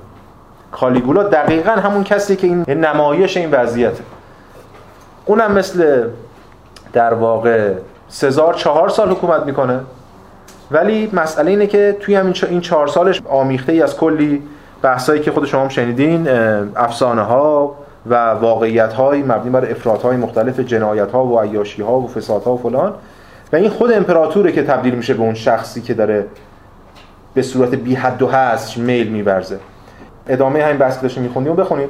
این ارباب جهان که خود را این گونه جوهره تمامی قدرت های بالفعل می‌داند خداگاهی حیولاوشی است که خود را خدای بالفعل تلقی می‌کند اینجا دیگه این ادعای خدایی می‌کنه خودش رو خدا اعلام می‌کنه اینا من یه نقل قولی از تاریخ تمدن ویلدورانت بیا بخونم. بحث من اینجا اینه که کالیگولا برخلاف اون که ما فکر می‌کنیم که آره یکی یه امپراتور دیوانه ای بوده و به خاطر اینکه مشکل داشته و بچه‌م چون وقتی که کشته میشه و اولین کسی که توسط گارد امپراتوری کشته میشه دیگه. اول امپراتوری که کشته میشه توسط گارد امپراتوری. 29 سالش بود. یعنی سن خیلی کمی بوده. میگن دیوانه بوده و نمی‌دونم به خاطر تربیت غلط و این چیزا قدرت در بعضی و قدرت می‌رسه دیوانه میشه و اینها. ویلدوران تو اینا اشاره می‌کنن. حتی گیبون هم اونجا اشاره کرد. اما مسئله این است که اگر هگلی بخونیم چی؟ اگر بگوییم که کلیگولا اتفاقا به خاطر همین افراط ورزی نمونه راستین امپراتوری رومی همون حرفی که بلانشو در مورد مارکی دوساد می‌زنه. مارکی دوساد به مسابقه یگانه چهره روشنگری به خاطر افرادی که می‌کنه. حالا نکته جالبش اینه که اینجا منابع خب زیادی در مورد کالیگولا نیست اونقدر و که به درد بحث ما بخوره خیلی. ویل دوران جا اشاره می‌کنه که کالیگولا خیلی علاقه بود به مصر. مصر و راه و رسم آن را تمجید می‌کرد. صفحه 315 تاریخ تمدن. تمجید می‌کرد. چرا؟ بسیاری از آن راه و رسم ها را به روم ارمغان آورد و آرزو داشت که مانند فرعون به عنوان خدا مورد پرستش قرار گیرد پرستش ایزیس را یکی از کیش های رسمی دولت روم ساخت. یا دو صفحه جلوتر 317 که من کپی کردم آوردم میگه آخرین تفریح کالیگولا آن بود که خود را خدا و برابر جوپیتر اعلام کند. سر مجسمه های معروف یوپیتر یا جوپیتر و سایر خدایان را برداشت و سر ساخته خودش را جای اونها گذاشت. لذتی می برد که در معبد کاستور و پولوکس بنشیند و زائران او را همچون خدا بپرستند. معبدی برای پرستش سر خداوار خود برافراشت. که هیئتی از کاهنان و ذخیره از قربانیان برای اون برگزیده شدن. که اون اسب خودش هم می‌کنه کاهن اعظم اونجا اینا. خودش رو خدا اعلام می‌کنه. قبل از اون هیچ کنون از امپراتورها خودشون خدا اعلام نکردن.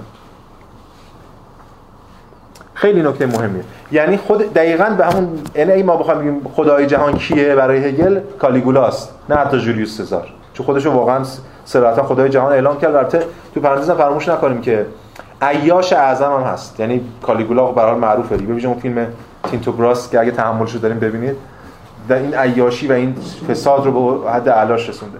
و از قضا ما می‌دونیم که کالیگولا با هر سه خواهرش هم خوابه شد. یعنی حتی همون چیزی که در یونان باستانی تو آنتیگونه ما دیدیم رابطه بدون میل بین خواهر و برادر که حفظ شده بود از اون روی کرده جنسی میل جنسی رو کالیگولا اونم نقض کرد. و خب اون بحثایی که تمام زنان دربار و همه رو تحت تسلط خودش قرار می‌گیره و تجاوز می‌کنه اینا. به حال مشهوره دیگه کالیگولا پس اینجا این نمونه اعلای امپراتور روم از غذا در خود کالیگولاست چهره راستین وضعیت حقوقی روم در کالیگولا متجلی میشه. خب خداگاهی هیولاوشی است که خود را خدای بلفل تلقی می‌کند. اما از آنجا که صرفا خودی سوری است که از به بند کشیدن این قدرت ها عاجز است حرکتش و تمتعش از خیشتن نیز به همان اندازه عیاشی هیولاوش است. پس اینجا خود اینم خودش رو نابود می‌کنه. خودش به سمت فروپاشی خودش و فروپاشی کل ساختار رومی میره. خب بریم بس دیگه باید جمع کنیم. رواقی جهان رو بیارزش می‌دونست. شکاک جهان رو به طور کلی نفی کرد نفی جهان خارج رو. و اینجا ما می‌بینیم از دل نفی جهان خارج یعنی هیچ کس حقی نداره غیر از من. نقل قولای زیادی همین تاریخ تمدن ویلدوران 5 6 صفحه کالیگولا اختصاص داده. کلی نقل قول حالا فرصت نیست ما می‌تونیم بیاریم بخونیم. نشون که میشه تناظرهای زیادی بین این حرفای کالیگولا و کاراش و این جملات که هگل اینجا به کار می‌برن پیدا کرد. ولی خود این که جهان خارج رو نفی می‌کنه در واقع منجر به نفی خودش میشه و در هگل ما می‌بینیم که رواقیگری شکاکیت و محله بعد آگاهی حالا ناشاد یا نگونبخت. اینجا هم همینطور. از رواقیگری ابتدایی دوران جمهوری رومی خوش و خرم یوتوپیایی که زنون رواقی اینا هم خیلی آرمانش آرمان شهرشون بود به امپراتوری جولیوس سزار و البته کالیگولا و بعد به آگاهی ناشاد مسیحی چنان که همون جوری یعنی تناظرش هم اینجوری میشه حفظ کرد با اون بخش خداگاهی که وارد آگاه آگاهی نگونبخت میشه. ببینید در 483 حالا 480 هم نمی‌خونیم. ادامه همین بحثی که الان کردیم دیگه توضیحاتش هم دادیم. در مورد نسبت پیوستگی و همبستگی با خود ویرانی. ولی 483 ببینید چی میگه؟ میگه بدین طریق. جنبه بر ساخته می شود که در آن خداگاهی در مقام ذات مطلق بالفعل است. اما آگاهی که از این فعلیت به خیش باز پس رانده شده است به همین ذات نبودگیش میاندیشد. همون اتفاقی برای شکاک هم افتاد. پیشتر مشاهده کردیم که خود ایستایی رواقی اندیشه محض از خلال شکاکت عبور می کند و در آگاهی نگونبخت همون آگاهی مسیحی قرون حقیقتش را مییابد. اون حقیقتش چیه؟ همین حقیقت ماجرای در خود و برای خود بودنش رو. پس اینجا ما با یه تناظری با اون داریم. جهان از خود بیگانه مواجهه با این جهان و این فروپاشی رو رقم می‌زنه. آخرین جمله هم که در این جهان داریم اینه. در این بخش از پیدارشناسی روح یعنی دقیقا آخرین جمله روح حقیقی. که تا حالا از اول این ترم در موردش صحبت کردیم. فعلیت در جهان اخلاقی عرفی ناموجود خود اکنون از طریق بازگشتش به شخص به دست آمده است. آنچه در جهان اخلاقی عرفی متحد بود اکنون توسعه یافته. اما بیگانه با خیش پا به میدان میدن الان از طریق این فروپاشی یک جهان دیگری داره شکل می‌گیره. یک جهان دیگری داره رقم می‌خوره. جهانی که درسته همچنان بر اشخاص مبتنیه. جهانی که درسته همچنان انتظایی می‌دونه هویت ها رو. اما در این حال سعی می‌کنه که یک کلیتی رو بر این هویت ها اعمال کنه به اسم قانون که ما بعد بهش میگیم قانون مدر اصطلاحی که هگل اینجا به کار می‌بره خیلی خیلی مهمه. یعنی حتی از اون اصطلاح قانون انتزاعی استفاده نمی‌کنه. هگل عنوان تیتر فصل بعد رو می‌ذاره جهان از خود بیگانه بیلدونگ. فرهنگ. حالا ما بین کلتور و بیلدونگ هم تفاوت‌هایی وجود داره و ما اینو ترجمهش نکردیم به فرهنگ. ولی بیلدونگ هم فعل بیلدون بیلدن اینا همه میشه فرهیختن و پرورش دادن و اینجور چیزا همش میشه. آموزش دادن و اینا. هگل اینجا از بیلدونگ استفاده می‌کنه. اینجا ما وارد فرهنگ مدرن میشیم. که از ترم آینده در قرار بحث بکنیم. دعوایی بین ایمان حالا ایمان مسیحی و روشنگری شکل می‌گیره. که این نبرد ما رو سوق میده به سمت بحث‌های بعدی. اوجش هم یعنی آخرین بخش بیلدون میشه انقلاب کبیر فرانسه. این دیگه او یعنی اصل ماجرای ترم آینده ماست. من دیگه اینو این ترم واردش نشدم که هم مسله نشه بس هم منتر از که این بخش رومی رو که معمولا خیلی از حرفایی که من زدم اصلا تو هیچ شهری نیست اینا رو بتونیم جمع جور کنیم و یه طرح کلی ازش ارائه بدیم. و البته یه چیزم تو پرانتز خدمتتون بگم. من در یک سخنرانی دارم به زودی. احتمال زیاد روز 12 اردیبهشت ماه توی پژوهشگاه علوم انسانی. اصلا عنوانش از بیلدونگ نزد هگل. حالا بیلدونگ نزد هگل یک بخش کوچیکیش بیلدونگ در پیداشناسی روحه که ما فقط یه سری بهش می‌زنیم. بیلدونگ برای هگل یه ایده کلی تره که وجود دیگر داره. اینجا معنای منفی سلبی داره. جهان از خود بیگانه شه فقط. اگه خواستین اونم می‌تونید شرکت کنید. حالا مکمل این بحثایی میشه که به در ترم دنبال خواهیم کرد. اما قبل از اینکه بحث رو تمام کنم یه سوالی قرار مطرح بشه. یعنی سوالی که به ذهن می‌رسه و احتمالا شاید به ذهن شما هم برسه. این است که چرا هگل جهان یونانی رو مطرح کرد بعد اومده جهان رومی رو مطرح کرده. یه دفعه میپره تو بیلدینگ مدرن یعنی این هزار خورده ای سال اگه بگیم قرون وسطا از چم تاجگذاری شارلمانی رو حساب کنیم تا انتهای قرن 15 مثلا. قرن 14 و 15 رنسانس مثلا این مدت رو چجوری این 700 800 سال رو که دیگه حاکم بوده کاملا اون کلیسای کاتولیک به ویژه در بخش غربی یعنی روم غربی چگونه هگل نادیده می‌گیره؟ خیلی مهمه. چون هگل داره مسیر رو طی می‌کنه. روح رو اومده از یونان شروع کرده اومد تو روم بعد یه میپره تو روح مدرن. یه جواب اینه که جوابی که خب دم دستن جواب اینه که خب هگل خیلی دغدغه نداشته که حالا لزوما این مسیر چیزو طی کنه. چون هگل پیداشناسی روح برای هگل خطی نیست. سلکتیوه. در مورد جهان قرون وسطای مسیحی قبلا توی همون آگاهی ناشاد یا وجدان نگونبخت صحبت کرد. بعدها تو دین هم که مفصل یه بخشی داره اصلا به اسم revealed religion. یا فکر کنم اوفنبار آلمانیش اوفنبار لیگیون در واقع اون دین چی بگیم وحیانی که به مسیحیت و کلیسا و اینا پیوند می‌خوره و نقدایی که مطرح می‌کنه. پس اینجا لزومی نیده که اونو مطرح کنه. بعضی از شارعان که اصلا به این نپرداختن پریدن بعضی از مفسرین یه اشاره کردن به اینکه اینجا هگل نمی‌تونیم بفهمیم چرا هگل این کار کرده. حالا این نمونهشو به خاطر که هفته گذشته ما یه در واقع نقد یه لگدی هم زدیم به این بود الان هم یکی به فیلمی بزنیم. ببینید میگه که به نظر می‌رسد پیوندهایی که بین اخلاقیات بدوی تراژدی یونانی فلسفه حقوقی رومی و سزاریسم که الان گفتیم. و فرهنگ از خود بیگانه صد 18 برقرار می شود به نحو بارزی ناچیز و ضعیف هستند. میگه هیچ راهی وجود این ضعیفه این چیزی که من پیوند بزن بعدش هم میگه خب با این همه این پیوندها اصیل و جالبن. میگه که خب برای برای جالبن به حال درست پیوند رو نمیشه به صورت منطقی و ضروری نشون داد. وظیفه شارع هگل این این نیست که آنها را بیش از آنچه به واقع هستن مستحکم نشان دهد ما این جالب ببینیم و ببینیم چی میشه. من می‌خوام تو این چند دقیقه اتفاقا اینها رو بیش از آنچه هستن مستحکم نشون بدیم. یعنی وظیفه ما اتفاقا اینه. فهم رو نباید رها کرد. به این با بهانه ها و توجیهات که آره حالا هگل هم خب برای اشتباه کرده هگل اونجا نتونسته تبیین کنه. حالا چیزی نوشته و رفته. نه. اتفاقا مسئله که بیستیم و ببینیم آیا واقعا میشه یک تحلیلی از این مسئله ارائه داد که حالا فارغ از تاثیرات و تبعاتی که برای امروز ما داره بتونه این پیوند رو برقرار کنه به صورت ضروری؟ چجوری می‌تونیم این بحث رو مطرح کنیم؟ من می‌خوام تکیه کنم به این حرفایی که زدم یعنی کدایی که امروز تو بحثا دادم و الان می‌خوام اینا رو جمع کنم. یعنی پیوند حق قدرت و حقیقت. در نزد هگل هم در اون رویکردی که هگل در یونان داشت و در دوران رومی. ببینید سزار خودش رو خدا اعلام کرد. شده ارباب جهان خدای جهان. از اون طرف بعدش در دوران قرون وسطا پاپ خودش رو خدا اعلام می‌کنه. خودش خدا اعلام نمی‌کنه. میگه که من واسطه خدا هستم. به لحاظ گفتمان مشروعیت بخش اینا یکی هست. سزار نمی‌تونه خدایی کنه. چون اگه انسان خودش خدا اعلام کنه باید خدایی کنه و انسان ناتوان از خدایی کردن به کشته میشه. ولی می‌تونه یک خدایی رو در یک جایی فرض کنه برای اینکه بتونه همواره به اون ارجاع بده و خودش رو به مسابقه میانجی مطرح کنه. مثلا ایده میانجی اگه یادتون باشه ایده ای که بود هگل توی آگاهی ناشاد یا همون آگاهی نگونبخت بهش می‌گفت ایده نمایندگی. یعنی استراحتا یادتون اگر عین همین نقل مضمون می‌کنم این همین حرفو می‌زد می‌گفت دیگه انسان ها لازمه بود صدای خدا رو بشنون. چون زور می‌زنن صدای خدا رو بشنون و صداهای متفاوتی میشنیدن و هر کدوم دیگه فرقه فرقه مسیحیت داشتیم دیگه. این نام خواستن مسیحیت رو جمع کنن دیگه. دیگه شما لازم صدای خدا رو بشنوید. ما میشنویم برای شما تعریف می‌کنیم دیگه.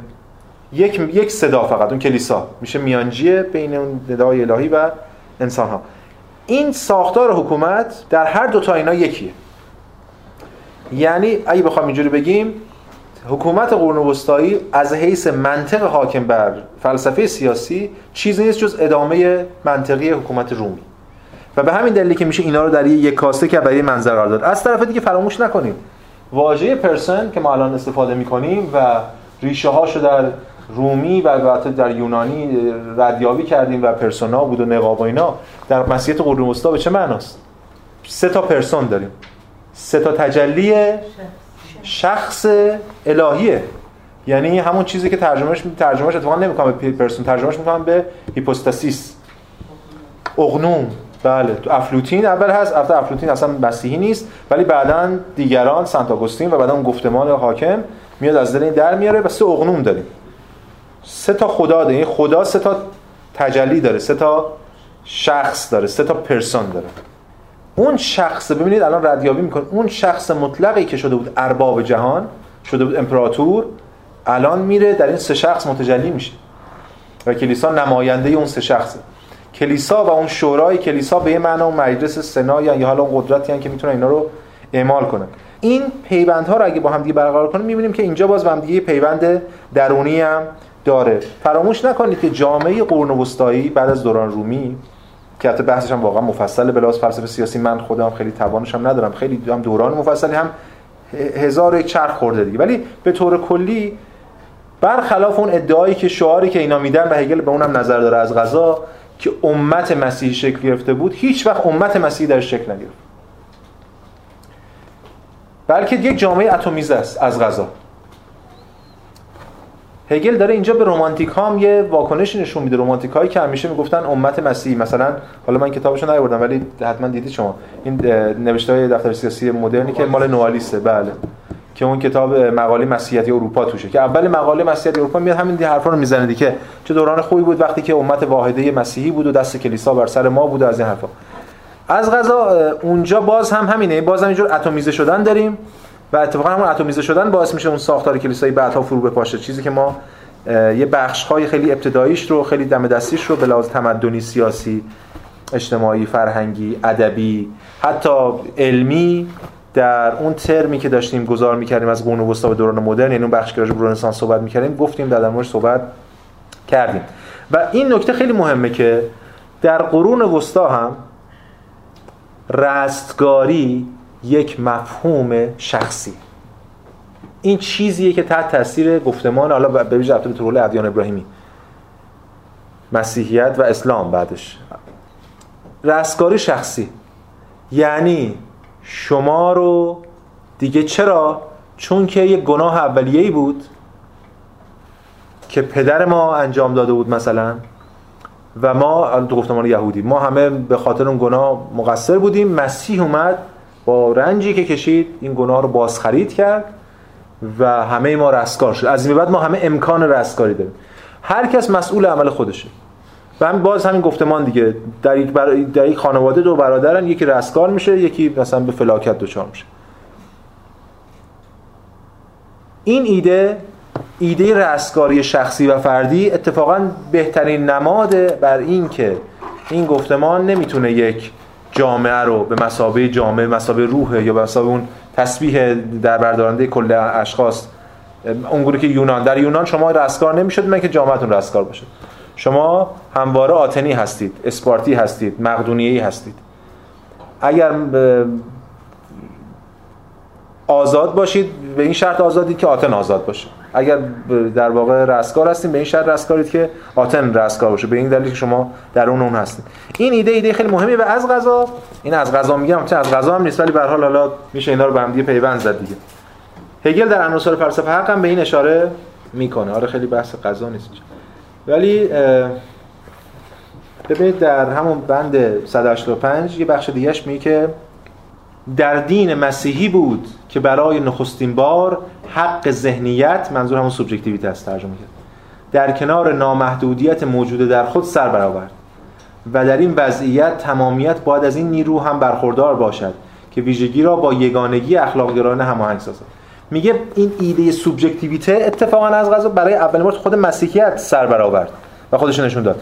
بعد پیوند مسیحیت روم رو هگل کم پایین عقب‌ترش نشون داده نشون میده خود همین پیوندها رو هم اینجا تو خود عناصر فلسفه وقتی من میخوندم متوجه نبودم. اما الان با پرتوبی که از پیدارشناسی رو میتابونیم می‌تونیم به درک کنیم اینا هگل میگه که اصل شخصیت همون شخصانیت یا همون شخصوارگی که ما گذاریم پرسونالیشکایت اصل شخصوارگی ذاتا نامتناهی و خودبسنده فرد اصل آزادی ذهنی که به شکل باطنی در دین مسیحی و به شکل برونی در جهان رومی سر برآورد. یعنی هگل اینا رو کاملا در کنار هم قرار داد. یه حقیقت شخص. شکل درونی این شخص چون از رابطه درونی من دارم با خداوند دیگه. درونی میشه دین مسیحیت تجلی عینیش یا بلفلش میشه همون جهان رومی. از حق خود در آن شکل صرفا گوهری روح بلفل محروم است. این اصل از جهت تاریخی متأخرتر از جهان یونانی است و اندیشه فلسفی که می‌تواند این ژرفاها را بکاود به همین ترتیب متأخرتر از ایده گوهری فلسفه یونانی پس اینجا هگل این دوتا رو کنار هم دیگه قرار داده و به همین دلیل ما می‌تونیم به عنوان نکته نهایی بگم جلسه رو تمامش کنم بعد سوال شما جواب بدم. برخلاف ادعای مدرنیته که حق مالکیت شخصی لیبرالیزم به رسمیت شناختن حق فرد به رسمیت شناختن آزادی فرد به رسمیت شناختن مالکیت برای فرد. از دوران مدرن آغاز شده خیر همه اینا از دوران رومی آغاز شده. چرا حالا مدرنیته اینو من پنهان می‌خواد بکنه؟ به خاطر هم دلیلی که قرن وسطا رو می‌خواد به طور کلی پنهان کنه. به قول اونا به دوران سیاه قرن وسطا دوران تاریک. چرا؟ دوران تاریک رو روشنگری این دیگه این ایده دیالکتیک روشنگری آدان هوکایمر دیگه. دوران تاریک مسیحی قرن وسطایی رو روشنگری و لیبرالیزم نه به مسابق دشمن بلکه به مسابقه ریشه های خودش داره پنهان می‌کنه. یعنی ردیابی اسطوره های برسازنده خود روشنگری. این که هگل از روم یک ضرب میاد دوران مدرن دقیقا به همین دلیله. که می‌خواد مستقیما نشون بده ریشه های دوران مدرن یا اون چیزی که میگه بیلدونگ. فرهنگ از خود بیگانه مدرن از خود بیگانگی خودش رو در اعماق خود دوران رومی و در اعماق خود قرن وسطا داره. آغاز مدرنیته